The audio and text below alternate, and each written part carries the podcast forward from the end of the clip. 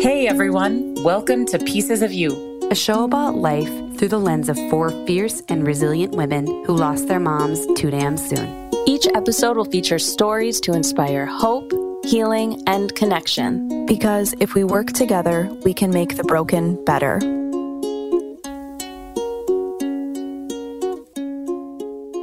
Hello, everyone. This is Erin here, hosting our season two, episode eight. Today, we're going to be covering the topic of later loss. So, experiencing mother loss as an adult later on in your life, which is a totally different concept for me and my hosts. As you all know, we lost our mothers very early in life. So, this is a whole new perspective for us. This episode does contain a content warning related to the topic of mother loss. Please check the show notes for a more detailed description. We have another guest with us today. Her name is Karen Kelly. And we came to be in touch with Karen because Karen knows Christine through She Climbs Mountains, Christine's nonprofit, and she's been to numerous gatherings and coffee and conversations and groups with other motherless daughters. And so that's how we came to know Karen and get in touch with her and ask her to be on to talk about her story of loss with us. So, welcome, Karen. We're so excited to have you with us today. Thank you so much. I'm looking forward to talking to you guys about mother loss, which may sound weird, but it's it is great to be able to talk to people who kind of get it. Yeah, absolutely the solidarity that is found within the groups that we've all attended and in doing this podcast as well. It's just incredible, the community feeling that can come out of it. So great. Karen, I'm wondering if you can just kind of briefly, for a few minutes, go over your story of loss, your age, mother's age, how your mom died, and just how that story of loss unfolds for you. Absolutely. So I was 52 when my mom passed, and she was 79. And it was cancer that she died of. She had actually survived cancer in 2009 and got the all clear, and she lived until 2017. Unfortunately, the cancer came back, came back with a vengeance, and it was so fast there wasn't an option about treatment or things of that nature. So it was almost immediately to hospice care. And I put everything on hold and stayed with her 24 7 for the few weeks that we had left. And she passed in the middle of the night, and I was able to be holding her hand. And my brother was there, and and our sister was there shortly after. So, although it was very sad, it was good to have the three of us, the three kids that mom had together. This cancer coming back so fast with your mom only having a few weeks to live after years had gone by with it being in the clear. And if I remember correctly, I think from a previous conversation we had, you also were a caregiver for your mom when she initially had cancer. Is that right? Yes. Yes, I was. And then after, even after her cancer was gone, I lived in the same apartment building and I I did her laundry and I got her groceries and was able to do some caretaking in that way as well, even before it came back. So, how we found out it came back was that mom stopped being able to eat. She would gag if she tried to eat. And we thought, well, this is a weird virus or something, but she was losing a lot of weight and unfortunately, when we took her to the hospital, the first hospital, we were told that she had failure to thrive and that it was psychological. And we were kind of confused because that, you know, as they explained it to us, it's kind of a giving up thing and maybe not wanting to continue to live. And that didn't sound like her. She seemed, she really, you know, she was a go getter and she was a powerhouse. So we were confused and they sent us home and, and had us sit there and watch her eat a teaspoon of rice and make sure she swallowed it. And she was just struggling so badly. And after a week of that, It was my sister and myself and my daughter. And we just said, okay, no, this isn't right. Something's something's off with this. We took her to a second hospital who everyone there was phenomenal, but the emergency room doctor came in and we had talked to him a little bit outside her room and said, you know, they're saying it's this adult failure to thrive and it, that it's psychological, but she's lost a lot of weight. She doesn't look well. Something is wrong. And she doesn't seem to have this lack of will to live her life and be happy and joyful. And he walked in and he was he was a very funny doctor, which was helpful because he brought us through a lot. But he walked in and said, Mary, do you want to live? And she looked at him and she kind of grouched up her face and she said, Well, hell yes. and, and he said, Okay, so we're going to go ahead and check you in. We're going to get you a comfortable room and your daughter can stay with you. And we're going to run some tests and see what's going on. And that was what we wanted the week before. But this is what we we got this time. So, but it was within two days. They did tests, and within two days, we had the diagnosis that cancer had come back. This time it was in her liver and in her thyroid. So it, it was metastasizing. It was just everywhere. And he was explaining that to us and he gave us all the information we needed. And she, after all of that, he said, How are you doing, Mary? And she said, Can I get this damn feeding tube out then? like that was the only thing that she wanted. And they, he said, Absolutely. No one's going to force you to eat. We want you to be comfortable. But as long as you understand what this means. And then she did.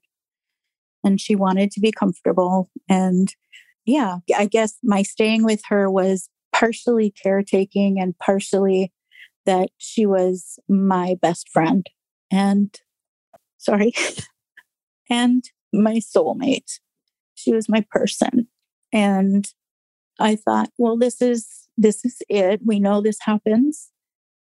And this seems to be the right order of things. The older one goes first. And i'm not going to leave. I'm going to stay right here with her.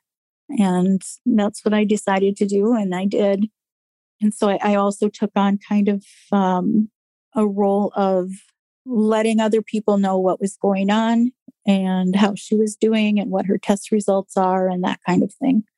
Just because I was there and had access. And I can be, when it comes to someone I love, I can be, I don't know the right word that would be podcast friendly, but um, hmm, a bulldog? Thank you. exactly. Thank you. Yes. I've been called that before. So I was thinking maybe that was the direction you're going, which I find is a complimentary.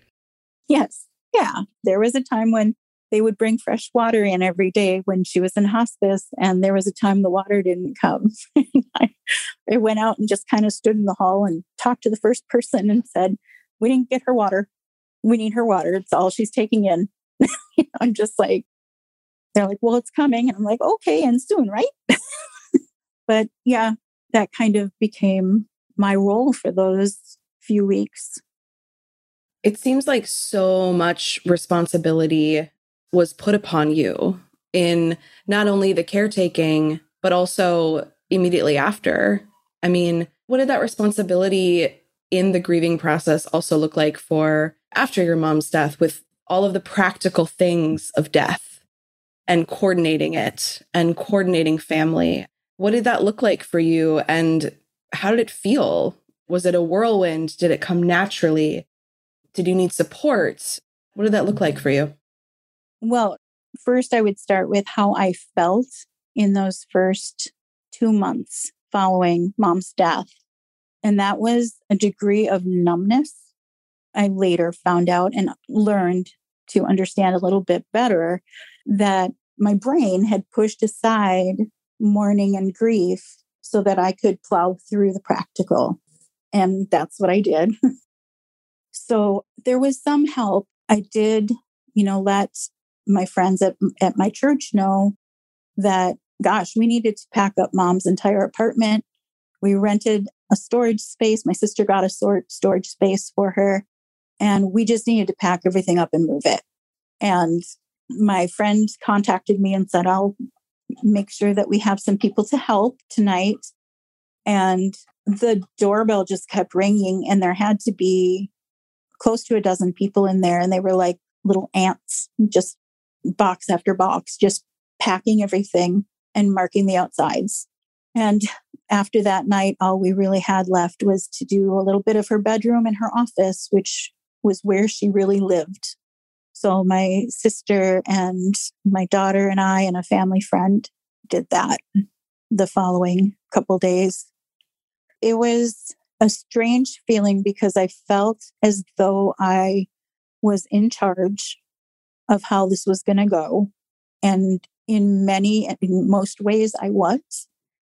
But in other ways, there were things that needed to be done, things that needed to be taken care of that were crucial that I would find out, oh, it was taken care of because my sister did it, you know, or it was taken care of because my daughter did it.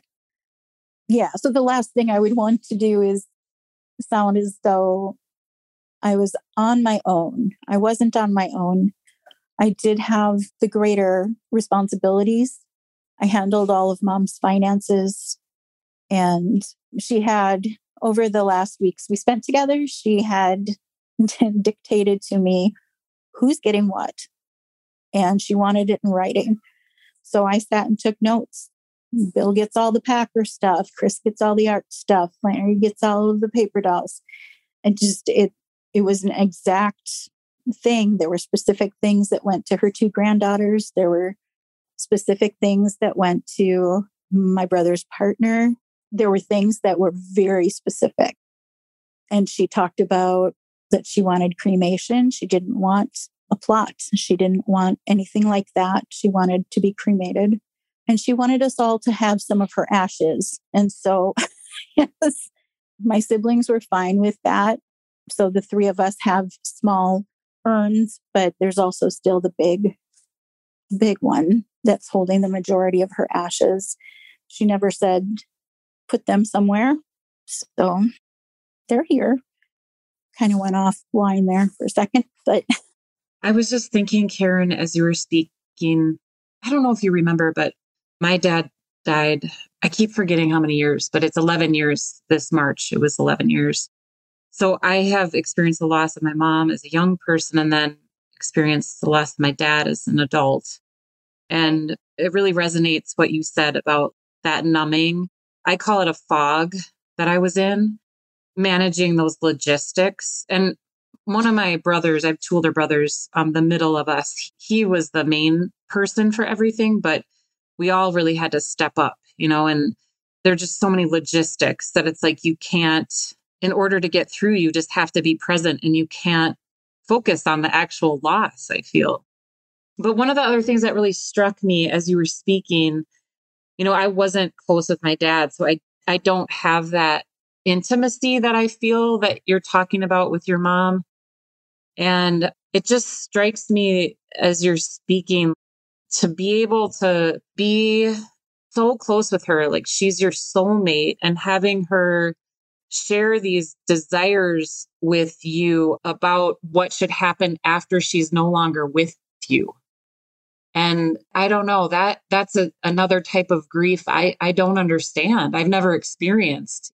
I don't know. It just, it really makes me feel so much tenderness for you. And yeah, it's just really, I don't know. It just touched me to hear you talk about being present in that way and how hard that must have been and but also how beautiful it must have been too it was it was beautiful and and christine you know just through me my some of my mom's sense of humor just kind of a a very strong person and a very funny person and so bless her she was able to make things kind of humorous at times so that we could you know, we might be working on something kind of pretty, I don't want to say dark, but just realistic, something that was real and important, but potentially very emotional, like talking about what kind of urn for her ashes. And she said, Well, I just don't want anything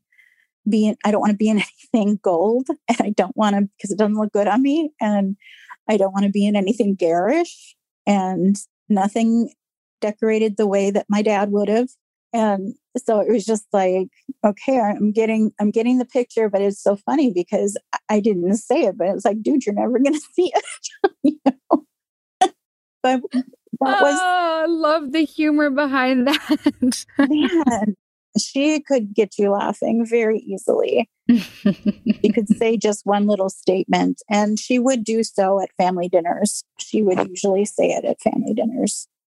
She just one time we had everyone there and that means there are a couple close friends and there's whoever partners and whatnot and we were just in the middle of eating and she set her fork down and she said i think i love hedgehogs. And it was not insanity. It was not any kind of malfunctioning. She just wanted to let us know that she thinks pretty much that she loves hedgehogs. And and that's good to know. Um, Karen, can you share your mom's name? I'm not sure that i'm that so you. sorry. Yeah, my mom's name is mary. Mary, Mary. yes. Uh, because I've spent some time with you, Karen, I really would love for you to tell this story about your mom at Thanksgiving. One in particular, where do you know what I'm talking about? yeah Okay. Yeah. I'm like, I don't want to tell the story. No, that was a good one. So that was one when I was still young. I want to say my sister was, I don't know if she was even born yet. So I would have been maybe 13 or 14. My brother, two years older than I. And mom just kind of put it out there yeah, we can just do Thanksgiving at my place. So she said in public at a meeting for single parents. And so these people were showing up. One knocked on the door and he's like, Look at this that I got for you. And he was holding a bottle of wild turkey, which I didn't know what it was. And I said, Mom, he's got wild turkey. And she said, Oh, Lord.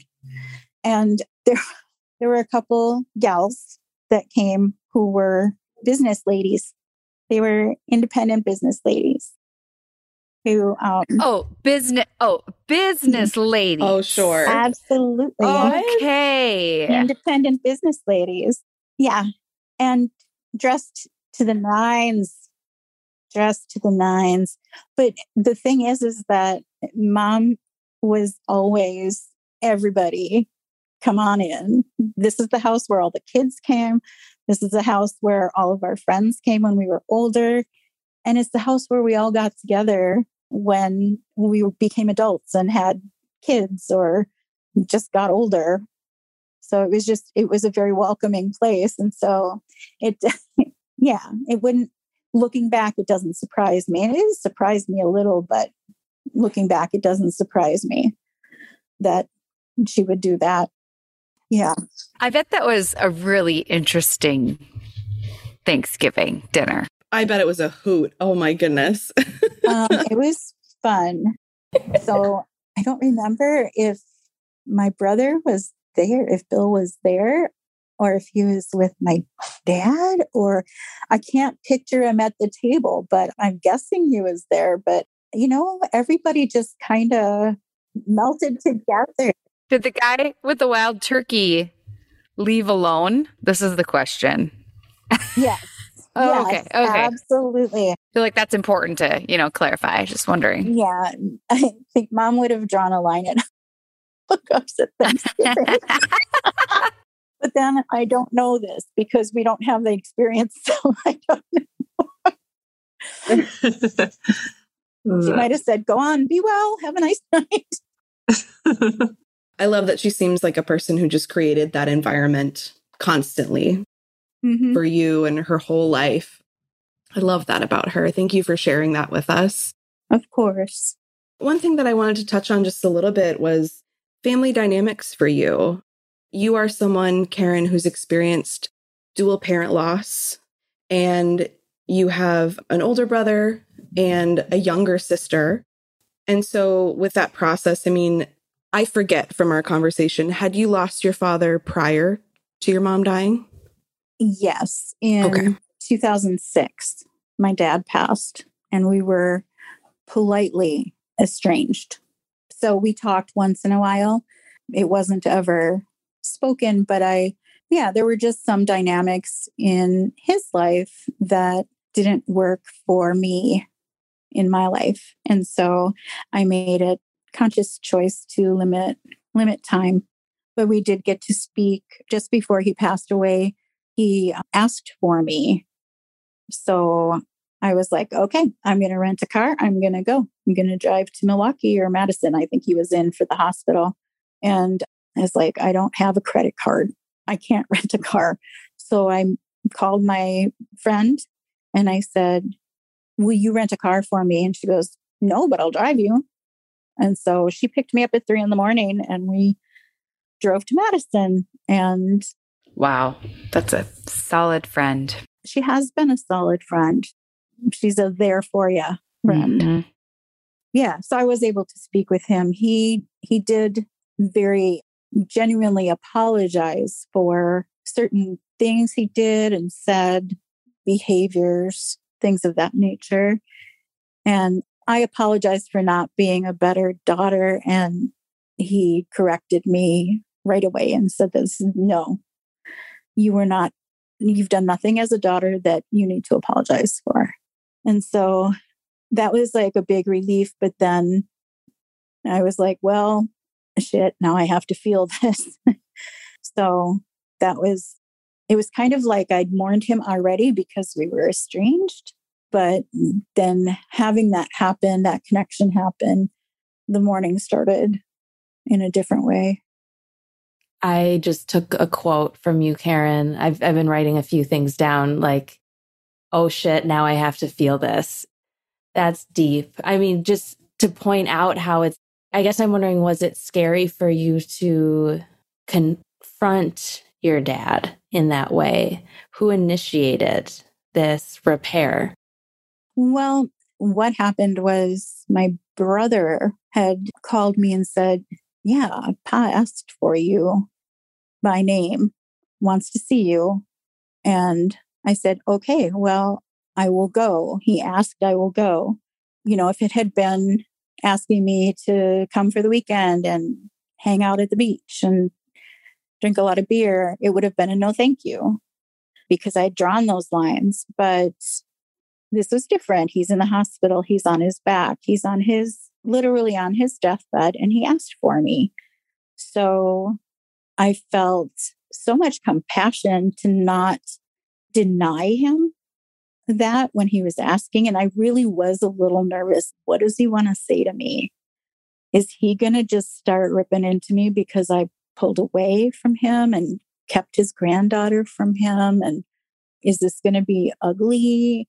And everybody kind of left the room and shut the door over. And I sat down next to him and he didn't say anything. He was just kind of looking down. He was lying down and he was just, his eyes were kind of half closed. And I said, Look, it's snowing outside. And he turned his head and he looked out at the snow and he said, I miss skiing. And I said, I'm sure you do miss skiing. You like skiing a lot. And he said, Yeah. And then he turned back and looked at me and he said, I miss you. And I'm so sorry for. And then he followed up and he named his burdens, what he held. He named things. And not to say I was keeping track, but there were a couple things I'm like, does he even know? Because he was intoxicated a lot of the time. Does he even know he said that to me that one time and how much it would have hurt me at that age to hear that? Does he get the depth of it? And he did apologize for specific things that he could remember saying. And he apologized for the times he couldn't remember, where he was sure he probably said or did things that were upsetting to me and hurtful. And I just, I took his hand and I forgave him. And not to get into too much, but I mean, I read him his favorite scripture from Isaiah. And then we had a little prayer together and he just thanked me profusely for coming. And then we headed out in a snowstorm to drive back home that evening. So we traveled that the Madison to Minneapolis path twice in a day. So that was a big day. It was it was very emotional, very overwhelming. Yes. I was just thinking how much energy it would take to go through with all of that. And I'm wondering, because I feel like, you know, as someone who lost my mom when I was so young, and I did lose my dad recently. So I am kind of experiencing it as an adult, but in a, I'm kind of seeing it on that side now, but I'm still more, my perspective still is more of that of like a young adult or a, like a, a young motherless daughter. So as a child, you're not in a position of control like you are as an adult. Like you're saying, even you felt like you were in some ways like it was your choice to go see your dad, for example, as he's dying. I can't even imagine making that choice. And I, I'm speaking because I actually did kind of go through with this recently myself, but it's for some reason, it just feels like that is really hard or would have been really hard, but I may just be projecting my own feelings onto that. Was that a hard decision for you to make, or it just felt like this is just what I have to do and you went through with it? And then you said you, it kind of allowed you to start feeling and healing from a lot of it? Yeah, it was, it was hard to make the decision because he'd been in the hospital for about a month and I hadn't gone to see him. And so I was an obviously missing person to everyone who was going to see him his friends, his family. My brother, of course, he kind of took not the brunt of it, but he took the responsibility of he was there going to visit him and on the weekends and so forth. And he never said anything like, Why aren't you here? Yeah, the only time he did say something was when he called and relayed the message. But it was hard because I was that whole month, I was thinking, should I go? Should I call? Should I ask my brother to have him call? Should I not do that? Is his wife going to be there? She can be such an instigator of issues and negative energy. So there was a lot of back and forth with that. And I guess it was, it was just what struck me was the fact that I guess it's just my, in my heart, anyone who is vulnerable, we need to help people who are vulnerable. And so that's just like a base belief of mine. And yes, we need to be careful to protect ourselves and our family. However, this didn't pose any real harm to me. It's not like I was going to encounter my dad intoxicated. He's in the hospital, you know, and he's vulnerable and he is asking for me. So there was a piece of kind of going through, well, how will you feel after if you didn't? Is that going to be something that is going to be scratching my brain for the rest of my life? He asked for me and I said no. And yeah. And, and so I just, I did. I mean, and to be clear, it's not, he didn't beat me and it wasn't a situation where, where it would be unsafe to even talk to the person it wasn't like that. It was poor choices and a lot of alcohol and words, a lot of words that were exceptionally harmful. So, and yeah, and just behaviors that were obviously not managed because booze on board. So, I'm just curious how you felt after you left that experience with him. Was there relief? Was there greater sadness was there? I just am curious about that drive home, how you felt, felt, and even like after that. Yeah, the drive home was kind of where I had my oh shit moment. like, oh, I'm starting to feel something. I have to feel this now. I've opened the door. And that distance isn't there. Not seeing him, there wouldn't have been that image of him, you know, the physical image of him or his voice or the words those were all there now. And so they were just kind of spinning in my head. And there was a sense of relief overall, but I don't know what the relief was.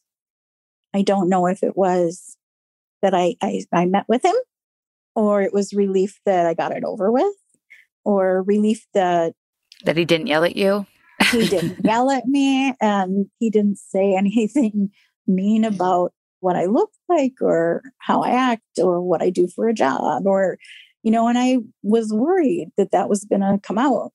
And then um, also just is this something where am I relieved just because now I can go to the funeral and be able to say well I did visit him. So people could actually can't come up to me and say you never went to see him. I went to see him. Now you can't say that. So and that's kind of a surfacey sort of self protection. No, that's real. real. It's, it's real. so real. Mhm. but it's it's one of those things that that came to mind that how is this going to go anyway when I go to his funeral? And he did ask to he said, "Will you come back again and bring your daughter?" He said her name, but he said, "Will you come back again and and bring her?" And I said, "I will come back again, but no, I won't bring her. It's not no. She's 12 and I don't think that she needs to be in, introduced to this right now. You know, grandpa is sick. Okay. Do you ever remember meeting him one time?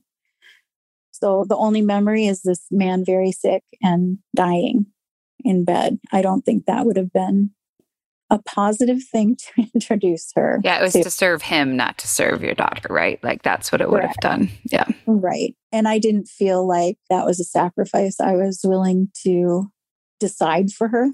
So, because I'm kind of, kind of protective. Yeah, that's my inner child right now is like, I wish I had that. That sounds so amazing to have somebody protect you from that. That's incredible. I have so many feelings about this. I did not know the extent of this part of your story, Karen. And I, I mean, so much of it is resonating for me. I was also estranged from my dad and had that last moment with him. And so I feel it in my body as you're talking. And specifically when you said the word relief, that really strikes a chord for me. I also, with the word relief, it felt like a release for me. And I'm, I was just so grateful for that because it was so hard for so long. And the estrangement brought a lot of, of peace for me. Uh, did you feel that way? Yes. Yeah. Uh, absolutely. There was no, yeah, no question. The boundary, right? The boundary. Something I've never been good at. Yeah, but you know what? I don't believe you because you told your dad no when he wanted to meet your daughter. I'm like, oh my God, amazing boundary right I there. got better. This whole time I've been thinking you're a boundary wizard. Yes. You're so good at boundaries. I've been like Can we gonna call her a boundary badass? Yes. Yeah, like boundary bulldog. There she is. Yes. There There she it is. I had to learn them. So I had to do it wrong for a very long Well, yeah. yeah. That's how Yeah. you get good. Mhm. I think so. Yeah. Good for you. I love though that I just want to reiterate your how did you word it? That willingness and ability to be vulnerable with someone who is wanting to be vulnerable with you and what can come from that. And I just I don't know. I love that. I love I love it. I love thinking about it and I think that's true. And I I love that you opened yourself to that moment and then you got to carry this with you, right? This wisdom that you have with you. Right. And the knowledge too that, I mean, the, I think the biggest thing I took away from that situation or that moment, that meeting is that just his acknowledgement of the things that he remembered that he could name and he knew were wrong. And just, I was kind of surprised at a couple things he remembered because he, he was intoxicated, but just being able to apologize for those things. And I knew my dad, I knew his face, I knew everything about him. So I would have known if he was lying, especially being vulnerable as he was. I would have seen the effort. And it just was, I could tell that he had thought about this and he, he really had specific things he wanted to say to me. So, um, and so I was thankful for that. I was really grateful for that. And there was sadness too, because there was a time up until about I was, I want to say six, where things were good with him.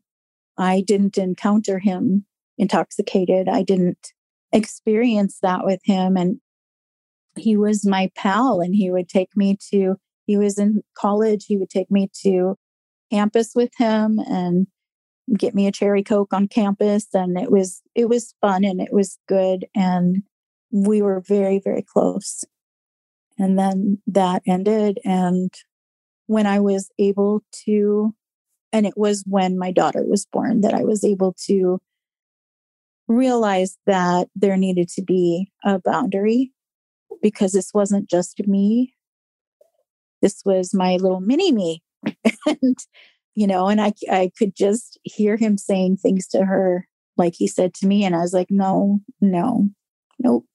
We have enough of society doing the talking, not to go off on a tangent, but we have patriarchal society telling us, look this way, be this way, do it this way. Here's your gender role. you know, this has been handed out to you at birth. So this is how you need to be. And there's enough trying to counter that and teach otherwise to a daughter without having grandpa coming in and saying, you know, your thighs are thick or something not helpful and hurtful and making it all about body. And it's her body, it's my body, not yours. So you're trying to teach that to your child, your body, your decision. And you decide who touches, when touches, all of it, hugs and all. And he just didn't have any concept of boundaries like that. He kind of had that I get to because attitude. Yeah. So I didn't mean to go off on society or anything. You're speaking our language on that one, really. well, you know, and I and listening to the podcast, I've I've heard you guys talk about the patriarchal society and, and talking about how funky it is. how messed up it is. So, Karen, brought up so many times this connection with with your your own daughter that you have and setting that boundary for her when it came to your dad requesting to see her and denying because you knew you instinctively knew this protectiveness about her and I just that touches me and strikes me very particularly. I experienced a lot of that with my mother protecting me from some things that my dad said and did when I was younger as well. And so I just, that just struck me as very beautiful. And I think just speaks to this, this relationship that you've built with your daughter as well, because you've mentioned before that you guys are very close. And I just think of how this loss of your father is so different than the loss that you experience with your mother not only in terms of your relationship and family dynamic, but in terms of, you know, it happening years later. Your daughter was older, your physical relation to them, you lived very close to your mother. And so were able to be that caretaker.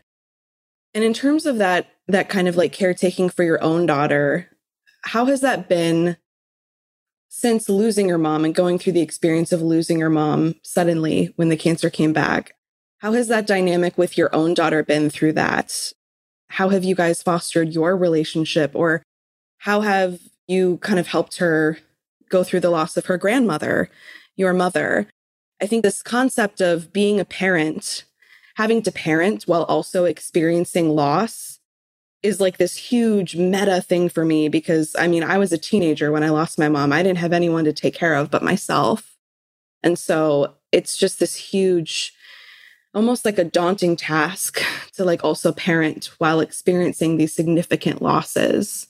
Um, and I just kind of wonder how that was for you or what that's still like for you. Well, and everyone, of course, grieves and mourns differently. And so my focus I want to say my focus would have been or was more on how are other people doing right now? How's everyone doing right now? And just, you know, trying to learn how she was processing. There are certain things like we'll see something funny and we'll say, oh my gosh, that's your grandma all over again. And we'll all laugh. But if it's something that's kind of more sentimental, a little bit closer to the heart, I tread carefully because I know that she's still processing a lot, really processing a lot. And I need to mind again the boundary. you know, she doesn't need to process this today. It's a lifelong process, and she's going to go at her own speed and take things one issue at a time, one day at a time. And she knows she can talk about her grandma anytime, anytime she wants to. And she can talk with me or talk with her auntie or Uncle Bill. You know, she can talk with us about her grandma. And um, we'll always share a funny story after talking about something, you know, if it was heavy, and share a kind of a funny story of what grandma said or did, usually what she said, and kind of lighten the load before going to bed or something like that. It is a struggle to find that boundary because I'll see things and I'll think, well, you know, maybe she should just bite the bullet and go on and dive in and feel that. And of course, that, that's not my job. so I hold back from that and just being very mindful of if I say something about my mom and she says, I actually can't go there right now. We have an agreement that we will respect each other. If we hear stop, stop, because that applies in all aspects of our lives. Stop means stop. Taught her when she was a little girl to use phrases like stop, no, red light, no more, I'm done. And use as many as you need Hopefully it happens in one, but use as many as you need to get whatever it is to end. And so I'm very, very aware of those things. And if she says, no, I can't go there today, I'll say, yeah, I get it. I get it. Some days I can't either. So I understand. But yeah, everyone in the family is processing differently. My sister is, um, has spoken about how at times it just feels like she hasn't seen her in a while it'll feel like that. And then that realization hits. And my brother, I mean, I asked him how he was doing the day after mom died. And he said, Well, I feel like I could punch a kitten. I'm so pissed off. So, I mean, he was mad. And some people just get mad and some people withdraw, some people get sad. I I did the I mean the alcoholic family thing. I did the caretaker peacemaker, control, smooth it out thing. And the three of us managed everything pretty well together. Thank you for sharing that. Also, um, just about your daughter and that dynamic there as well, and the family dynamic after after the loss. So we are getting very low on time, and I wondered Christine suggested this earlier, actually, when we were just meeting, and I think it's a great way to kind of close out. I'm wondering if you can take just a few minutes and talk about Mary, talk about your mom and how she was in the world and what made her her and what made her so wonderful to you and your soulmate, as you called her earlier. Absolutely. I could go on for days about mom. mom was kind and generous and giving. She was the kind of mom that would, if there were a, a lovely plump chicken breast and two slimy legs, she would, she'd give the breast to the kids and she'd eat the legs. It was always the best for her children that she could do. And we, we had very, very lean years. That might be an understatement, but, we had some lean years. But mom is and just always able to turn anything. She could turn a cardboard box into a home if she needed to. She would cut holes and put curtains up. It would be, and there would be dinner for us, no matter what was happening in the world, no matter what was happening at home or at school or whatever. She was going to sit down with my brother and me and have dinner after school and talk to us. So she was a very committed parent, hard worker, my word, single mom, making ends meet, just worked her butt off and didn't complain about it. She was a really cool mom in that she instinctively allowed each of her three kids to be themselves. So my brother's personality was a little bit more cautious and maybe more um, less exuberant, whereas I was weird and really weird. And she just accepted it. She was like, well, this one is this way, this one is this way, and this one is this way. And every single one of us, she made a point of listening to our music and listening to us talk about our music. I mean, even though some of it was like my brother was heavy metal and I know she didn't like it, but but she listened to it and she never talked about it badly, not with anyone and not not behind his back. She was very respectful. And I used to stay up nights listening to music, listening to records and in the summer and she would come out. And I remember specifically one day she came out and I had an old Billy Joel album on that nobody would have known the songs off of, just like one of the really old ones. And she came out and she said, Hmm, listening to Billy this morning? And it was like, You've been listening, you've been paying attention, you knew how to identify that. And I was just so internally so choked up that she just, how are you there when you have three jobs? How do you, how is your brain there? I want to be like you. She also was quite fierce in fighting for what is right. She took me to uh, sit in at college. She went back to college in her 30s and she took me to a sit in. I think I was nine. But uh, the college she was going to wasn't granting tenure to a professor an art professor who was from Africa and was the only Black American in teaching there on the staff. And she was, she smelled something fishy there. And so she and a couple of others got together and decided to just have a little sit down in the cafeteria and and not not go and, and talk about it. And she stood up for him. She approached every person who was above every other person. She wrote letters. She made phone calls. I saw her writing. I heard her calling. And, and I heard how she handled it. And there was no screaming or swearing. She was somehow, if I'm not going to be heard by this person, I'm not going to go outside of my belief system or my standards to try to get myself heard. I'm going to stick to who I am. And so, yeah, unlike my young self, where I don't know where I got it. And he eventually he did get tenure. She went to the hearing that they had and was forbidden to speak because she was not on staff. But they said, yes, you may be there, but you may not speak. And she did not speak. She did stand up a couple times and just stand. like, in case you're wondering, I'm over here and I'm really mad. so he did get tenure though. And I remember his whole family coming over to our place and having a celebration. And it was wonderful. So there was, she was very civil rights minded, equal rights minded.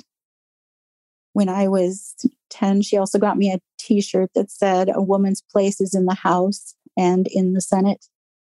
And another one she got me was a woman without a fish is, or a woman without a man is like a fish without a bicycle.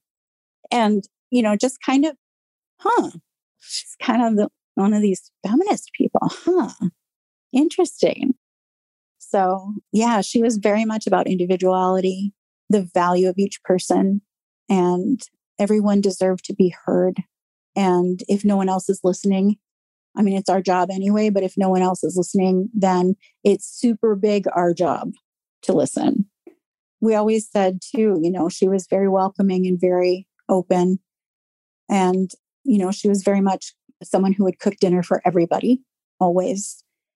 And we would joke, the siblings would joke that if one of us came home and said, Mom, I'm gay, she would just look at us and go, Okay, honey, did you want mashed or baked tonight? There would be nothing, there would be nothing other than love. And like, oh, you just said something to me that is the equivalent of, Hi, mom, I'm normal. And that's that. No discussion, no questioning that or how or why. Just, I love you. And your place is still at the table. You can bring whatever it is, and your, your place is still there. I'm going on a lot. that's who she was. And she was just unbelievably funny. We have quotes that we repeat of hers that are, oh, some are so naughty, but other ones are just just super funny. We walked in the door one time at Christmas and my brother said, ho, ho, ho. And she said, Hey, I'm not a ho, I'm Santa. I'm like, Mom, you're killing me with this stuff. but we just laughed. It was so funny because she's so sweet, you know, such a sweet and kind person. And she could just come out with those. There was when the year that she was getting her radiation, we were talking about going shopping, and she said something like, Hey, let's go to Walmart later if I don't feel too shitty. And we, we, my daughter actually made a, a kitchen towel where she wrote the quotes all over the towel. And we have that still. Some of the funny quotes from mom. Those are the clean ones. Thank you so much for sharing, Karen. It's so lovely to hear all these intimate moments and how you were raised and who she was in the world. It's so, so wonderful. We got to wrap up now because we're at time. So, Karen, thank you so much for joining us tonight. I had such a wonderful time hearing your story and listening to you and having this conversation with you. I'm sure everyone else feels the same way. So, of course. Thank you for listening to me. Thank you so much for listening this week, everyone. And thank you to our wonderful guest, Karen, and to my co hosts for sharing their hearts and their time with us today. Make sure to subscribe so you don't miss our next episode. We release new content every other Tuesday.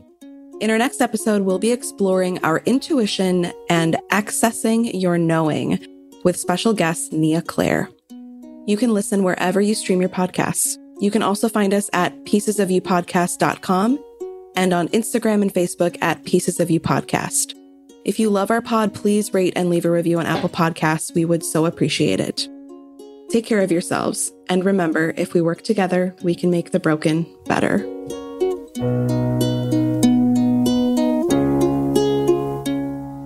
You feel like you need glue to put back pieces of you, then we will work together to make the broken better. When the wounds are fresh and new, and you don't think that they'll heal soon, you gotta stay open. If you share your story, it will get better, though it doesn't feel like